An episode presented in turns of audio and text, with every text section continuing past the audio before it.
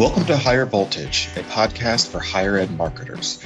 I'm your host, Kevin Tyler, and I'm the Director of Communications for UCLA's School of Nursing. Today, we're talking to Bridget Burns, the Executive Director for the University Innovation Alliance, about their work to increase the number and diversity of college graduates in the United States. Let's get started. Higher Voltage is brought to you by Squiz. University websites are filled with great information, but oftentimes a simple internal site search does not give users the information they're looking for. Funnelback, the site search product by Squiz, changes the way people engage with content by revolutionizing search. It delivers relevant and comprehensive search results for users, which is key for business objectives.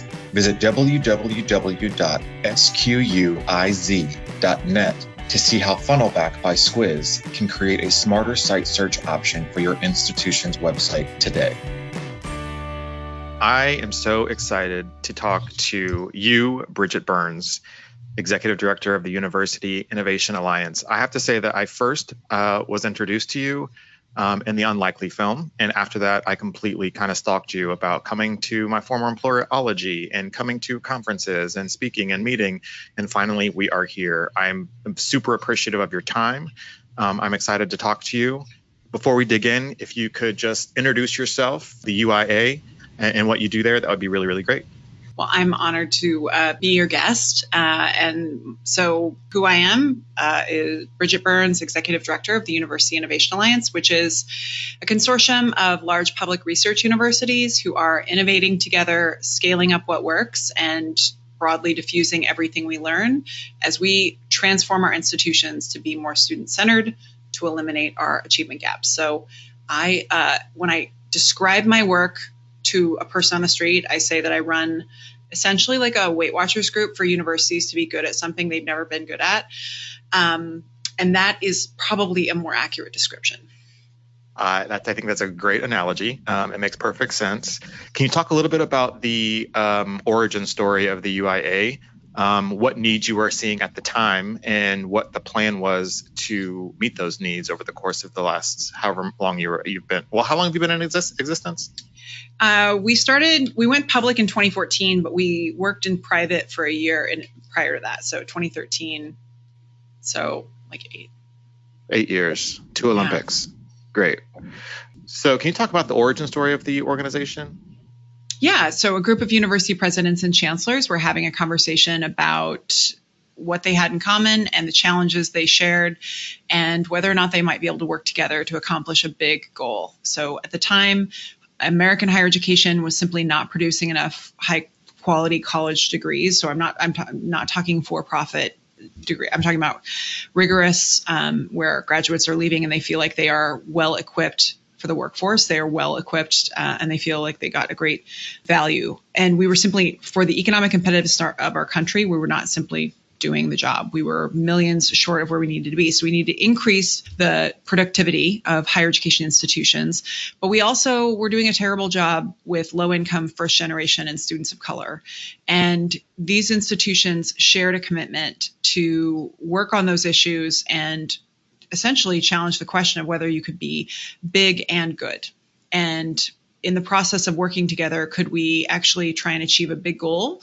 And could we share ideas? Could we scale them up? Could we try and figure out this method of scale stuff? So there's there's a lot of challenges that they were wrestling with. I would say that the big ones that stood out for me are that ideas were not spreading in higher education. So the diffusion of innovation, the diffusion of solutions was super slow. And all of higher education actually needed to do needs still to do a much better job becoming student centered and being student centered is hard. Transforming your institution is hard. And there's and if you go it alone you know best of luck but it's actually really difficult. And so i would say those are the two challenges that we really have scaffolded our work around. Uh, I have so many questions just based on that one response, but we'll get to most of those in a minute. I just want to see, um, could you please just describe or define what student centered means for UIA, and just for people who might not be familiar with what that means in the in the higher ed context? Well, I mean, I most of us have a lived experience with higher education that for if you're if you grew up low income or first generation or a student of color, you often your lived experience with higher education is running into things that don't work for you. Systems that were designed for the administrator or the faculty or the institution, but not actually designed with the needs of the student in mind. We know that empathy is the first step of design. And the truth is that American higher education was never designed around students. And by that, what I mean is when it comes to anything, whether it's our enrollment process, our admissions process, you know, helping you get a job, internships, uh, whether or not you're actually learning, every how we assess things, it's all designed around the institution's needs. It's not actually putting the needs of the student first. And if we put the student first, we would design things very differently. So uh, the example I often use is around graduation, that everyone um, has graduation as, as, a thing, I hope, at their, at their campus. And uh, no matter where I go, the process is pretty similar, which is uh, the student, you know, doesn't know when they're ready to graduate. Mm-hmm. Um, and the institution doesn't know either right? So it's often like, uh, you know, who's going to figure it out first? The but the campus in particular is not aware. And when a student is ready to graduate, they then have to let the institution know. They have to fill out a bunch of forms and paperwork, and then they fill out a fee like they pay a fee to be able to graduate. That is the opposite of student centered design. Like if you think about checking out at Amazon, why it's so seamless, think about anything that you experience that is user design focused. Um, you, you know, it's almost effortless, right? Uh, most of the steps that I will describe for a lot of the process that we expect students to ex- to go through, uh, the word effortless simply does not come up. And when we're talking about students who are working multiple jobs, when we're talking about students who don't have you know advisors and coaches and lawyers and all these things in their cabinet to make sure that they're successful or if they're dealing with institutional racism or any of the other things that we know our students are experiencing daily having on top of it that the institution is actually difficult to navigate that becomes a real problem it becomes a barrier to graduation a barrier to success and a barrier in life uh, thank you for mentioning all of those points. I think that it's so often on the the everyday of a campus. I think it becomes easy to miss all of those points that you've just raised because you're so busy doing the everyday tasks of running a campus, right? No matter where you sit in, in an uh, organization, an educational organization in higher ed, there are so many things that try to take our attention away from our main goal and our, our target audiences, which are the students, of course, that it feels like it just kind of gets forgotten. So, my experience in higher ed has been that it's always very hard to start a new conversation about a, a, a much needed thing. And becoming student centered is really um, a hard thing to do, like on a, like to turn on a dime for a university, especially a large public. So how do how did you start to break down some of the bureaucracy that made universities not student centered, so that they could end up being student centers, especially the the members of uh, University Innovation Alliance? So I don't really do any of this, right? Like my job is it's like Seth Godin's to notice things. So what I do right. is I observe institutions who have figured things out and they are not all the way there, but they've figured out enough that it's a bit further ahead of another institution. And we draw anecdotes, uh, we see examples, stories, etc., to help institutions recognize that they are not alone struggling with this issue and that they also don't have to figure it out on their own. So um, I would just start with not me. but right. what I have picked up from institutions is, um, you know, I don't think of it as needing to break down administration um, to to make it student centered. What it is is really awareness generating. Like I experience that people who work in higher education genuinely care about students and they are frustrated and disappointed when they see the ways that bureaucracy does not serve students. It's just that changing your role, changing your organization is like a whole other job on top of a job. And everyone else has their inbox you know filling up every day back to back in meetings so like when is the time going to happen for and when it, when are we going to have the authority and the resources and the space to actually work on the design of our institution so that it really makes sense it, that's really more the question is like mm-hmm. it's awareness it's helping helping folks it's like leading them to water on this because um, you know many of them already know right they, they see the problems everywhere but how we do it um, i would say the best example that has served this work is the example that originally was born out of Georgia State and was replicated at Michigan State. Um, and that's, we typically would start with process mapping. And that is, you know, at Georgia State, that's really what began their journey is they started by first understanding the process on the campus. How are things actually, not just the fantasy of what they are? Most people assume that your systems, your process, your protocols, they're great. They work for everybody. It's fine. It's fine. It's fine. Um, when the truth is, it's not fine. And in fact, we have to like really put it up on the wall and see it objectively. And so at Michigan State, they did that. Um, borrowing that concept from Georgia State, which we didn't come up with this, Georgia State didn't come up with this, but it's about applying process mapping as a tool and uh, and doing it with a wide collection of student success or student affairs professionals. So long lead up Michigan State gets all everyone who works on student success in one room, and they decide that they're going to map out from the day a student gets admitted to the day they show up on campus. It's a three month window of time, and they process mapping is literally putting a post-it note up on the wall for every step, every message, every email, everything. And when they all stood back at the end of that day after process mapping just that three months, they saw that they were sending 450 emails to every Michigan State student, and that there were 50 types of holds that a student could have on their account that they didn't know, that the university didn't know about. So that's an example of a time when a group of people, all well intending, get together, and because the right people are in the room, they're all you don't need to get anyone bought in on that. Everyone's becoming aware together of just where the problem is, how it's showing up, how it's impacting students.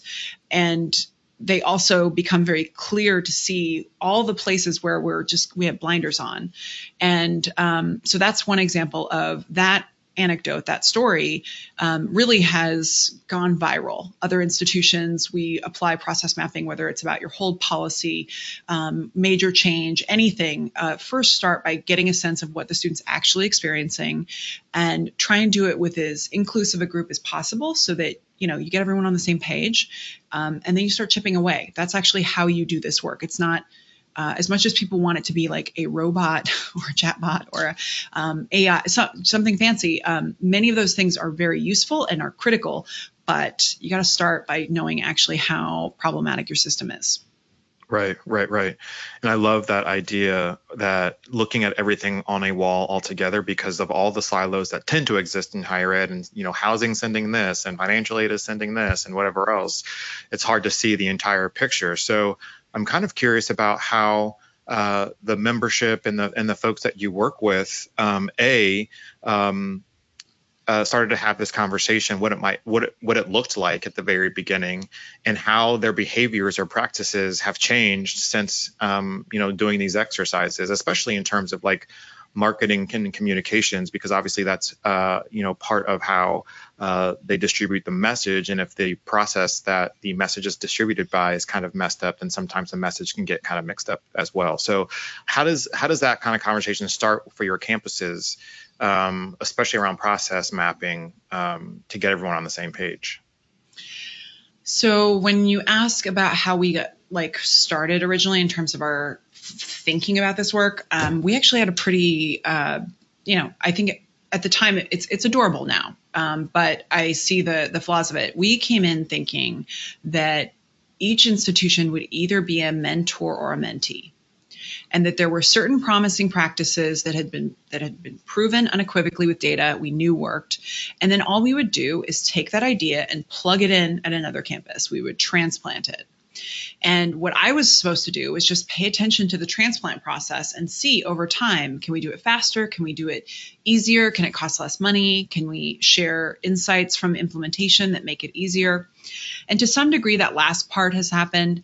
But what we soon learned is that nobody wants to be a mentee. Nobody wants to, and yet everyone is. In fact, every institution has got something that's working that they could share with another institution, uh, but every institution has a lot more areas where they need to learn from other campuses. And so that's where our role of like facilitating and matchmaking, um, it, it starts with me listening for what are the primary challenges on X campus, Y campus, getting a sense of all of them and then saying, okay, well, great. Ohio State actually has a project, or has a program in that area that really does help uh, African American males in their second year. Awesome. That's going to solve that. Let's let's set up a space where you can this other campus learn from what challenges they overcame what was their process how they come up with that uh, what advice would they give um, just really kick the tires so part of this was understanding just that figuring out who's got what problems, what solutions.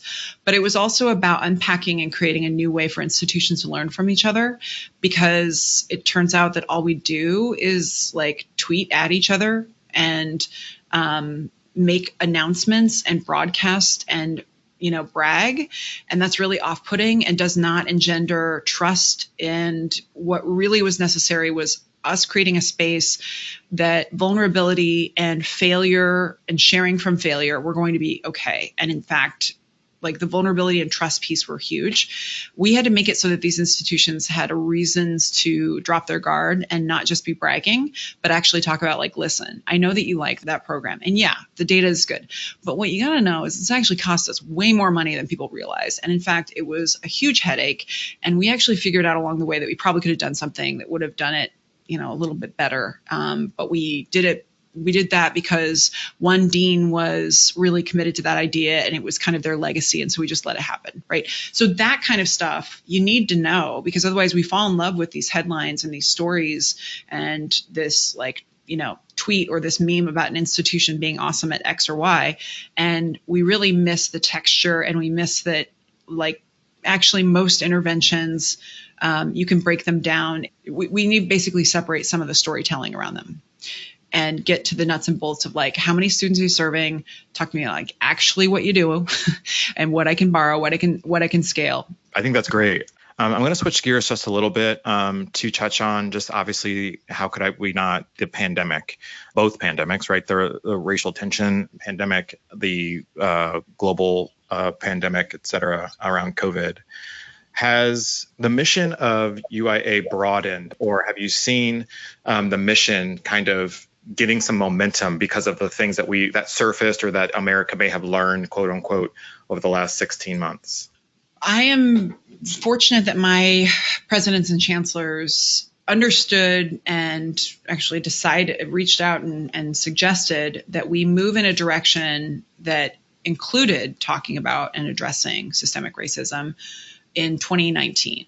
Um, our campus, the presidents and chancellors actually decided to. So we originally started, we had four goals um, more graduates, more graduates across the socioeconomic spectrum, innovating together, holding each other accountable with our data transparently, and then lastly was holding down our costs. So those are the four.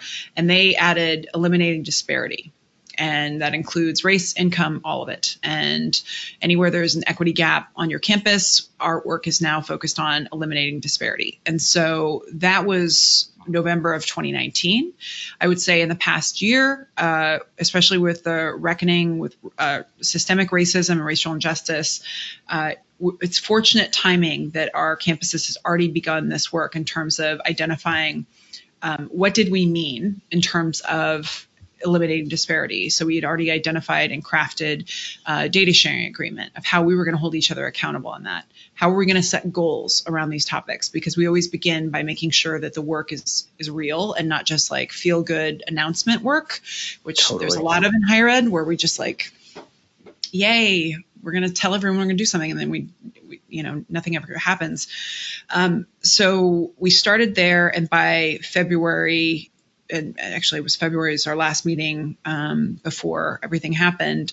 Uh, that was going to be our core focus for the next year, and then starting in June, which coincides with the murder of George Floyd, we've reached the point of recognizing that our work really has to move to identity conscious redesign. So mm. we have to figure out how to identity by identity we've already been working on student centered design and like you know making things more student centered but you know, when we're whether we're talking about student parents, whether we're talking about LGBTQ, whether we're talking uh, students, whether we're talking about um, you know transfer students, whether we're talking about uh, Black students, you know, in general, each identity you have to do this work of of identity conscious redesign work, and we realized there wasn't really a process for that, a collaborative process, and so what we decided to do is move forward. That our first um, area of focus has been the Black Student Success Initiative, which we started last June and have just wrapped our third convening, where our campuses are going through a process of integrating their quantitative and qualitative data historically to understand what have we already been told about what's wrong with our campus in terms of the experiences of Black students, and what are the best practices um, what data should we actually be much more vigilant about, and then building out an, an intentional plan to eliminate that disparity. So we started with Black student success, and as a while we're doing it, we're figuring out how we do identity conscious redesign work because hmm. next students and every other student population, we need to move on from here. But um, so we've learned a great deal about that, but I would say this is a place where it's much more innovation, like figuring it out. And um, I know there are a lot of fantastic organizations who are leading on this work, and we're just trying to sit at the feet um, and benefit from their wisdom. We also separately um, had been on a path to expand the alliance for years. We started mm. two and a half years ago identifying campuses, winnowing, vetting, can talk to you about all of that. But um, we separately um, had added University of Maryland, Baltimore County, and North Carolina A&T last uh, November. Um, mm-hmm. and kept it secret this whole time. and uh, so this is a position. Uh, it's a it's a great opportunity because we're talking about predominantly white institutions, somewhat sitting at the feet of institutions who have historically been exemplars on serving um, black students and helping them succeed all the way up to the PhD level. And so we're trying to set up, you know, figure out our process of how we learn from them going forward. I love that. I love it a lot. Um, so it was major news uh, recently uh, in the last few months, I think, um, that your member institutions graduated an additional 73,000 graduates um, on top of the 68. Is that, did I explain that right? Is it on top of? Beyond like we exceeded our goal yeah. By 73 or by five? By five. Um okay. and, but also like five years early. Right which is awesome. Uh, both of those things are awesome um, so i'm curious i mean you you listed some of the interventions that uh, made some of your member campuses successful. I'm curious about um, a this notion of transparency and collaboration between higher ed institutions just feels like so not the norm. So like talk to talking about how did you have to like sell that and say, listen, we're all going to make an agreement to share successes and and pro- protocols, et cetera. Was that a hard sell to do to to reach these uh, incredible numbers? And uh, what are some of the uh, ancillary benefits of these uh, successes that um, your your institutions uh, are realizing because of it? Uh, so first, I would say it was their idea. Oh wow! So that makes it um, I mean, all of the alliance, all of this work is, was their idea. It was this was founded by 11 presidents and chancellors. You know, I came in, I was free labor as an ACE fellow, um, following Michael Crow around during this whole year of really iteration of figuring out how we were going to do this work. Um, but this was their idea. This is these campus leaders. This was important to them. M- almost all of the presidents and chancellors in the UIA who founded the UIA are were former first generation low income or students of color. So this is personal to them. Um, but when it comes to this transparency and data sharing piece, I think it was useful that we have a, a broad coalition of funders, and we also had really fantastic support in the White House. Um, James Kvaal was at the Domestic Policy Council at the time, and uh, there are a variety of other players involved, but when we were first forming, we one of the first meetings we had was with James uh, in the West Wing about this was a it was a, a big idea at the time. Collaboration was not sexy or cool, and student success wasn't even really talked about. Everything had been about you know graduation rates and access, and this was a different idea that we were bringing. Um, And so they liked the idea and they were very useful in the pro along the way in that um, at one point they were coming up with holding a new another college opportunity summit and a lot of campuses i don't know if you um, are familiar but when the white when the obama administration held the first white house college opportunity summit it was a lot of elite inst- elite institutions quote unquote. And uh, you know the fastest way to tick off a lot of universities is not invite them to a party. So i was early on i was just like if you're going to do this again you know i can't i can't stop hearing about everyone who wasn't invited to this why not use it these powers for good?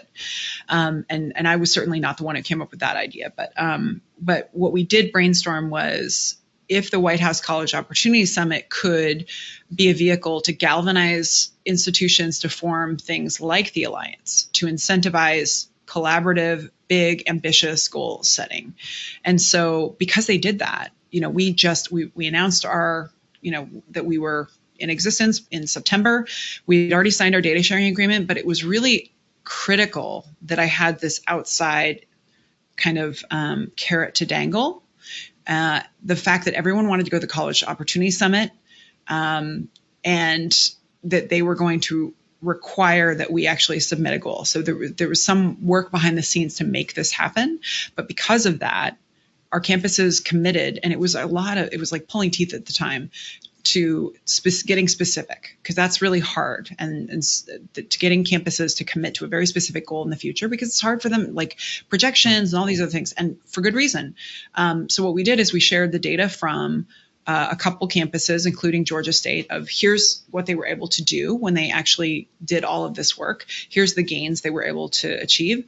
Get their ir offices at the other campuses. Okay well if if you had this kind of transformation and you were able to make like these kinds of improvements, then what would potentially be possible at your campus? So they came up with this number for each campus that was above their current and stretch capacity. So it was an ambition, it was a stretch goal. That was part of the like behind the scenes. And our total number was 68,000 additional graduates that we were going to produce beyond current and stretch capacity. And at least half were going to be low income. And we're going to do that by 2025. And that is how we got them to sign off on everything and to that's how we got our like to go to the college opportunity summit and then ironically james and roberto and ajita in um, at the in the department of ed and in the white house they kind of didn't believe us when we gave that number because it was a really high number. They thought it might have been like just thrown out there. And so we actually had to like prove that it was physically possible. Um, so that just to share that it sounded really ambitious at the time. It was, and yet here we are. And in 2020, we have exceeded that goal and um, increased our low income graduates overall by 36% and our students, our graduates of color by 73%. Um, and we're going to probably hit 100 and I think 30,000 in the same time frame as we were going to try and hit that first goal. So oh my gosh, that's this that's like, like a lot more than you asked for. right. No, but it was perfect because I think that First of all, I think that this is such important work. I firmly believe in what higher ed can do. I tend to be challenged by the way higher ed does it. And so I think that the work that you do with your member organizations about, you know, keeping things student centered and, you know, creating solutions for the student experience so that every everything that happens on a campus funnels into the priority audience i think again it just it's so easy to get lost in the day to day and so I just I just think it's important work that you're doing at a very important time at a, at a time when higher ed is facing a bunch of obstacles from many different fronts, but especially for low income and students of color. And so uh, I'm just super super grateful for the work that you're doing here um, and who who you're doing the work on behalf of. I'm curious about um, based on the last eight or so years. Um, what are some things that come to mind um, in the ways that higher ed could evolve itself to be a bit more inclusive to the same audiences that the UIA prioritizes. So, in terms of admitting, recruiting, becoming Actually, a friend universities, any of it. Well, um, I mean, there's so much. Like, it's like, how much time do you have? Um, in terms of there, there's so much work that we have not done to show up and sit with people in their communities and listen to what they need from institutions of higher learning. Um, we have been doing similar things for a very long time. And there is a disconnect at times between people's understanding of what higher education is and what they should expect from it, why they should go. We need to do a lot more work, I think, uh, really connecting and communicating with audiences in a conversational uh, manner that is not just broadcast, not just marketing, and not just bragging. I think, you know, you have almost 4,000 colleges and universities who are all talking about how they're the greatest at this or they're the blankety blank of blank, right?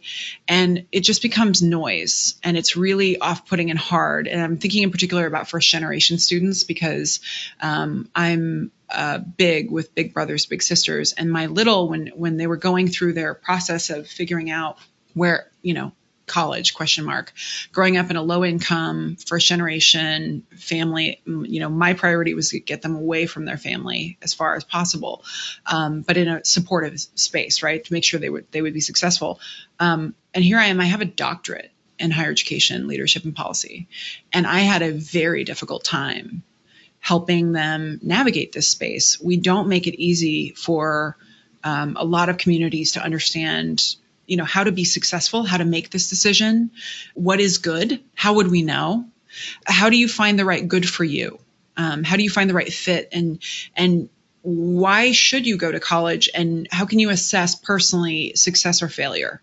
I think that we're too defensive about yes, college is the way, and we are defensive about any critique, and we don't actually listen and understand that what we are taking as a criticism is really a request for us to do a bit more listening and to understand that some of our processes could be improved. So, in particular, I think a lot of the, and again, when we're talking about that disconnect and that, um, you know, I, th- I think a lot of the narrative in the public space that says college isn't worth it or that you shouldn't go or blah, blah, like all of that yes, I get just as indignant and upset when I hear it. But what I actually hear is a, a, a very justified criticism that our thinking about college to career was ineffective and insufficient for the task. Uh, when we created career services offices, we thought that would be good enough. We thought, okay, you want us to help now? We're not just about the awakening of the soul. We're not just about the preservation of democracy. We're not just about you know all of these important things that higher education is about. We're also supposed to make sure you get a job and people are saying we're not doing a good enough job at that. And we just took that on and said okay great we're going to just create an office for that. And at no point did we think about how that's not sufficient like right. stopping off to get your resume looked at um, as you head out the door in your in your last year is is that is insufficient for the task that most Americans are actually really asking about, which is how do I know that? Um, explain to me how a, a, conversation in an English English literature class is going to help me be able to feed my family. Am I making the right choice? Right? Like I think there's a really um, thoughtful dialogue that should be happening that is less defensive, that is less shut down immediately, um, where we can understand where there are small, minor changes that need to happen um, mm-hmm. to our institutions to make them, you know, a bit friendlier to audiences who I think we should be friendlier to, and to make sure that people understand really the true value of what we're doing. I love that.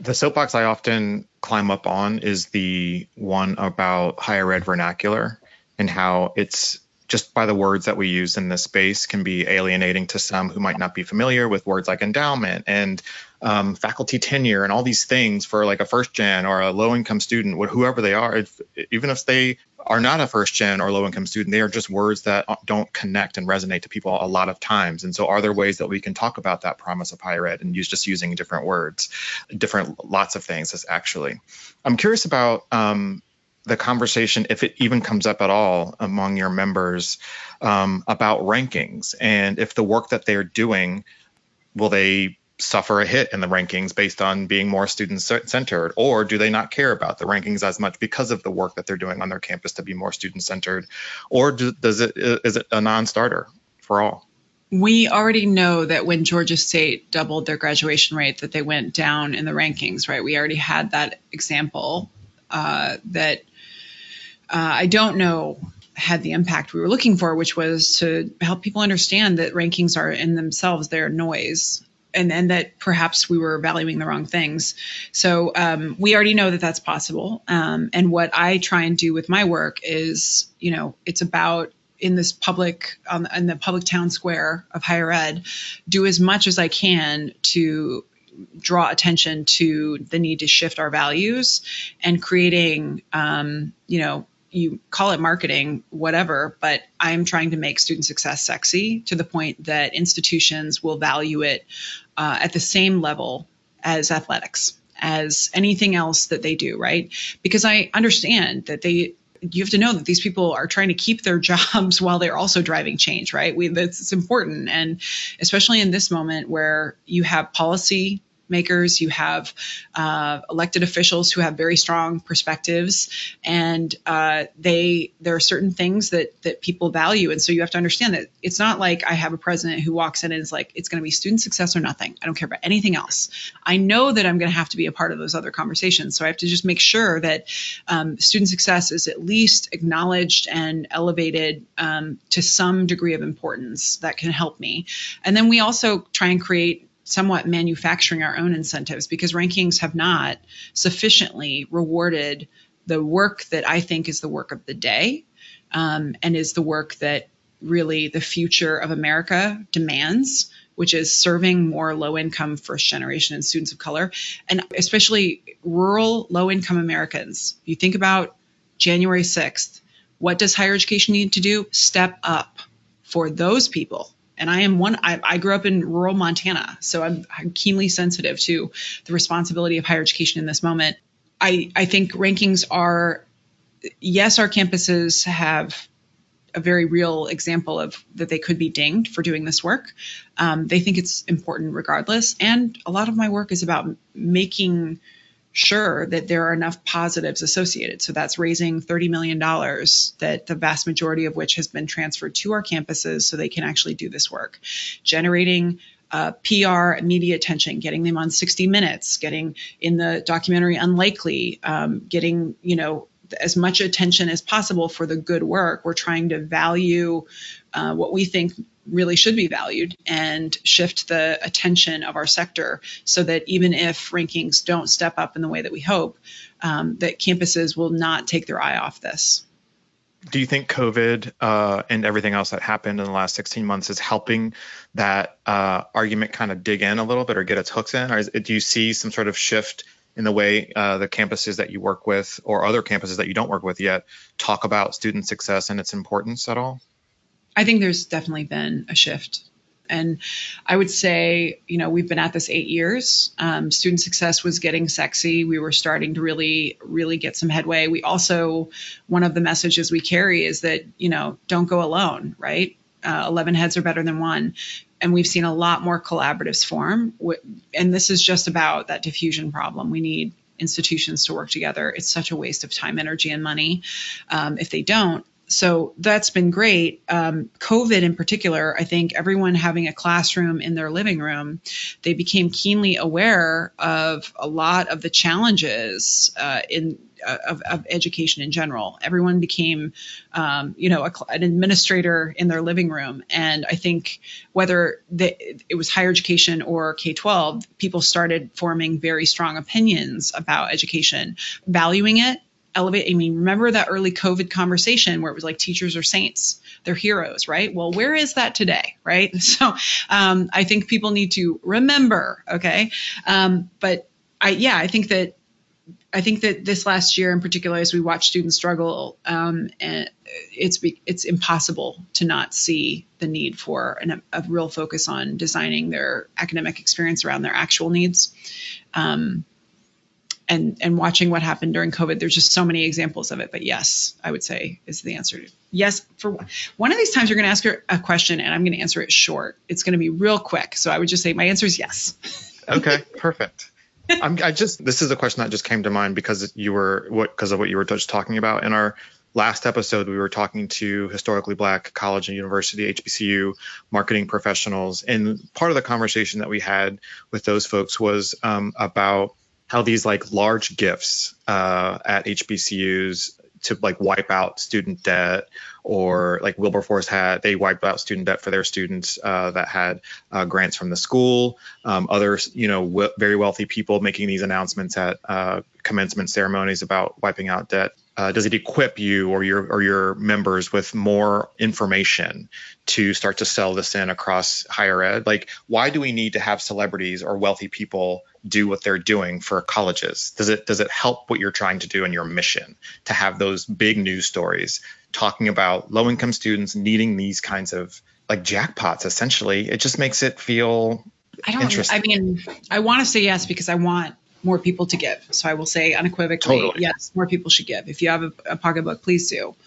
Um, and give to the institutions in need and give to HBCUs and give to public institutions and, and focus totally. on the students that we care about. That's fine. But um, I don't know, look at the architecture of those headlines. They're not really actually elevating the stories of the students. They're elevating the heroic behavior of a right. benefactor, which I think, you know, at the end of the day, if if that's what it takes to get resources to leave your pocketbook and go into the right place, I, then yes, I would say that that could be the answer. Um, but I do think that sometimes it can be problematic. So there's this big discourse right now about student, you know, whether it's student loan forgiveness, like across federally. Um, right I think that too often higher education, the conversations in the public space are, they lack nuance. And so you end up with people having soundbite debates that I don't think really serve us as a sector, as a country. So when we're talking about student debt, we should have a real conversation about student debt, not just a you're either someone who doesn't care about low income students or you know, or you're a benefactor. It should there's more nuance. Like I I mean there's there's actual data that you, you when you put money towards something, you value it more, that you're going to actually apply yourself more. So we so how are we going to make up for that? And if we're absolving past debts, what are we going to do for the students of today? And knowing that that you know really the cost driver is state disinvestment, then let's have a real conversation about what kinds of things we can do to hold policymakers accountable to not just talk a good game about caring about communities, but actually show up for them on the days that it matters. I just think higher ed is a space where a lot of people feel like they are an expert because they went to college. And just like having a K 12 experience does not make me a K 12 expert. It sometimes can be very difficult. And I don't think that marketing stories like that, which I would say is a, mar- it's a marketing story, um, mm-hmm. always add the level of nuance that I think is needed for us to have a really thoughtful dialogue about what I think is really, I mean, for me, I, higher education is the most important thing because we're talking about the preservation of democracy in a time where it has never been under greater threat. And that is literally the purpose of higher education. And we need, in the marketplace of ideas, we need everyone to be more well informed and more articulate whether their what, whatever their perspective is we need people to respect science we need you know like so this is a moment when i think higher ed couldn't matter more. We also need social mobility. We need equity. We need all of these things that I see higher ed is the is the gateway to. So, you know, I take it very seriously and totally love totally. the headlines, but would love a real meaningful discourse conversation. Yeah, yeah, totally. Um, I think I agree with you 100% on that. And I probably think too critically about higher ed, um, just in terms of like, why do we do it? Because I, I mean, I work in higher ed now, and so like, why can't we do it this way? Like, let's listen to people and talk and whatever else. But understanding that I am one person and a very large institution or organization, um, lots of other things have to be taken into consideration. But I think at the end of the day, if we understand who we're here for, and letter B about how many things are attached to the brand of an institution. It's not just about the number one ranking. It's also about how well we serve our students, how well we, how many people are eating, have access to food, and um, you know, are passing test, like all the other things that occur in a higher ed brand. It's not just with the tweet, and it's not just the video that you make, and it's not just the view book. There are some other sub, very substantive things that you have to deliver in order for those messages to even resonate or be relevant. Um, mm-hmm. And I, I think that's the part that I get challenged by um, because it feels more like a beauty contest at times than it does like a, a hard work contest, I guess. Um, so I, I, really appreciate your comments there, and it, it was really helpful for me to just get like to refresh my train of thought on that because you're exactly right. You're exactly right. It is a beauty contest, though. I mean, like I was as you're talking, I'm thinking about like this space matters so much. And you, when you were earlier talking about like how great grateful you are that UIA works this work does this work well imagine the strike of lightning that this work exists for someone like me. Like I grew up in poverty in rural Montana and like higher ed changed my life. And I get to every day actually work on helping institutions do the work that I actually know inherently is like the most important work that there is. Um, I feel like I would do this work for free. Don't tell my boss though.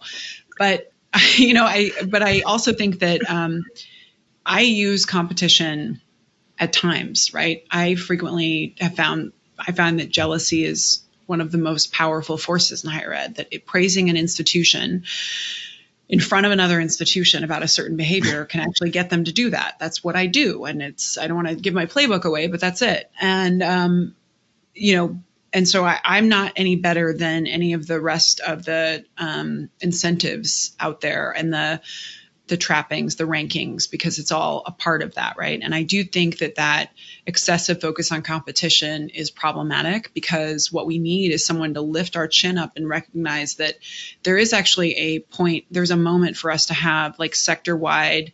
Um, I don't want to say American exceptionalism, but like this we need to tap into our competitive juices that the future of our country is at stake. And if in order to get there we have to think about things in a competitive perspective. Other countries are going to eat our lunch. Mm-hmm. um, we are leaving behind the communities that we really need to serve and we need to we really need to change our practices and stop being so obsessed with the beauty contest and instead think about the communities that we are leaving behind and the the economic devastation that this is going to and and and all the other things that we should be working right? Like sustainability like we need to actually like there's a lot of noise. It's actually um, higher ed from my perspective has all the smart people. And we have problems that are worthy of all the smart people working together and I would really love for all the researchers, all the faculty, all you know. So it's a very simplistic analysis, but I do think that um, some of this inside like game competition, beauty contest stuff uh, prevents us from actually ever recognizing that like we have a huge problem that we need to work on, and the only way we're going to get there is together. Agreed. Okay, so um, what does the future of UIA look like? And uh, how can folks get involved who are listening to this? Well, if you have a huge pocketbook, I will accept checks, Visa. I, I don't take American Express. Um, no, I'm just kidding. Um, yes, yeah, so I, if you're a funder, yes, we raise resources to try and add, right now we're in the an expansion space where we, you know, it took us eight years to finally add new campuses. That's been a huge part of this work. We wanted to find who the right campuses were, figure out how we could make that decision.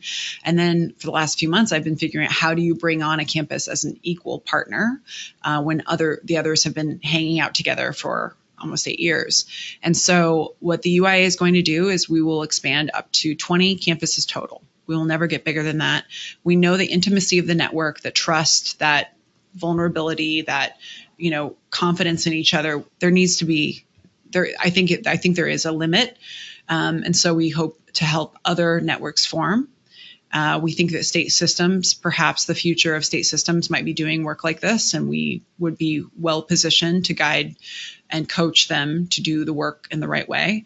Um, but my job is to help these campuses actually eliminate their equity gaps, to actually eliminate disparity, and to do it working together. And so we're going to continue advancing this work to the point that we have multiple campuses who eliminated their achievement gaps, and that in the process we have made it, frankly, um, difficult for you to work in higher education and not know their story. And you know, I've been talking about Georgia State and ASU and UC Riverside and University of Central Florida and all of our other campuses and their exceptional work. Um, I'm noisy as can be because I want other institutions to know that innovating is possible. In fact, it's a lot easier than people think, um, and that this is the work that you should be doing. It's the worthy work that is most essential. And um, no, we we don't need to say things like they have different students than us, so therefore that and, and that wouldn't work here. That if those two things died, if the phrases they have different students than us, or that won't work here, if those if if I accomplished nothing else in my career, those would be a worthy accomplishment. Um, I want to make it so that people that our entire sector ideas spread faster, the right that we serve all students regardless of their identity, and people leave with a meaningful degree that helps them support their families, and um, that higher education is actually designed around the needs of students. So that's the future. Is we're going to get bigger we have uh, also created something called the University Innovation Network, which will make it so that if you're not a member, you can still have a lighter touch experience with us. We have developed something called the University Innovation Lab, which is an online um, ecosystem in which you can kind of peruse and share templates materials, etc. So you can actually borrow ideas quickly. And um, yeah, our goal is to make this work as available as possible. So we've just released our first playbook. We'll be releasing another one shortly, and you know that's just that's just 2021. So you know we'll see. I also can't help. I'm just going to slide this in. I also can't help but think about um, member institutions and their participation in the University Innovation Alliance to be better equipped and more well prepared for the inevitable demographic shifts that are going to be coming into college campuses, you'll be more equipped to talk to these kids, these people who are coming in, not all kids, of course, to talk to them because you have a playbook, you have a plan, you understand what the needs are a little bit better than maybe than other institutions who might not be getting this kind of experience. Is that a fair assessment to make? I mean, I would hope so. I don't think that we have it, you know, everything so figured out. Um, sure. But yes, I mean, the I think for my institutions, what I hope is that my presidents feel a sense of confidence and peace that they know that their campus is doing the actual right work and not just the work that they are being sold. A lot of the time, people who are, you know, mid to high level administrators are, you know, we should do X or Y. Great. What we're doing is the best, you know, because, you know, you want your boss to think you're doing a good job.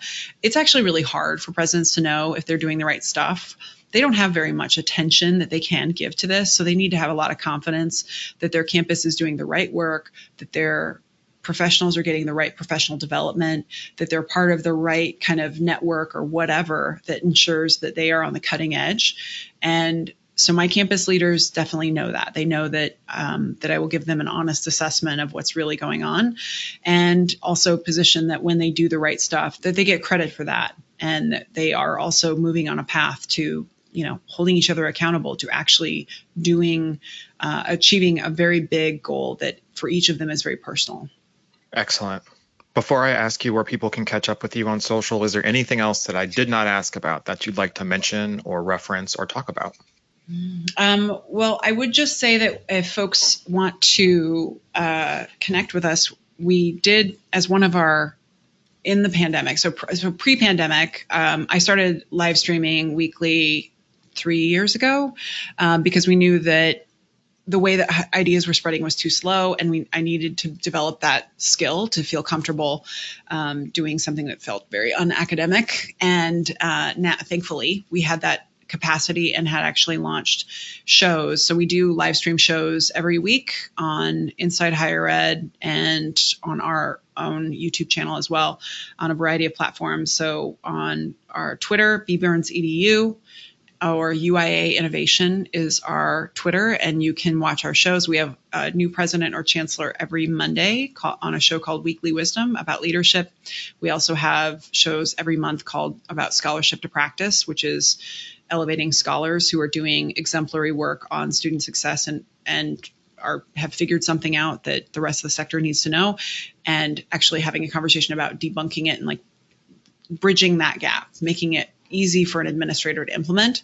So those are two things that are really intended to help the field. And then if otherwise, you know, I hang out on Twitter probably more than more than other social media platforms, and uh, we hope to someday be back in person and have another UIA National Summit, which is a imagine if a conference was actually awesome and designed with pedagogy and and actually designed to have you achieve an objective before you leave. Like you actually will you know develop work develop a strategy a plan develop skills and leave with new like a new consortium or a new alliance uh, new new allies to work with.